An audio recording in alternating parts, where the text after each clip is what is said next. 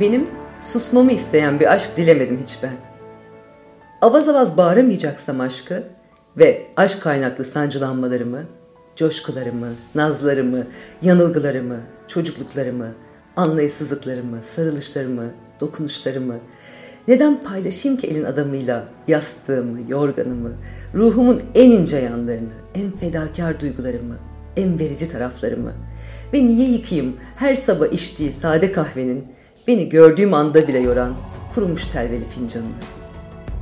Avaz avaz anlatamayacaksam duygularımı, neden katlanayım lavaboya çalkalanmadan bırakılmış, yıkanması, arınması, parlaması, kısacası eskisi gibi olması gitgide zorlaşan bulaşıklara.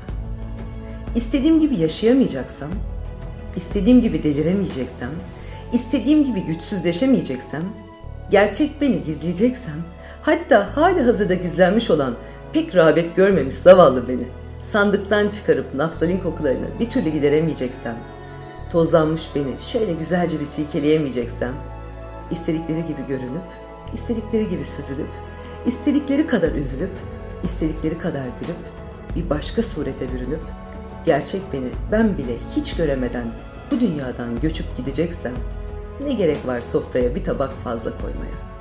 Kabuklarıyla yemeye alıştığın elmanın kabuklarını sırf o istiyor diye soymaya. Sarımsaksız yoğurtla yenilen mantıya, soğansız ciğer tavaya.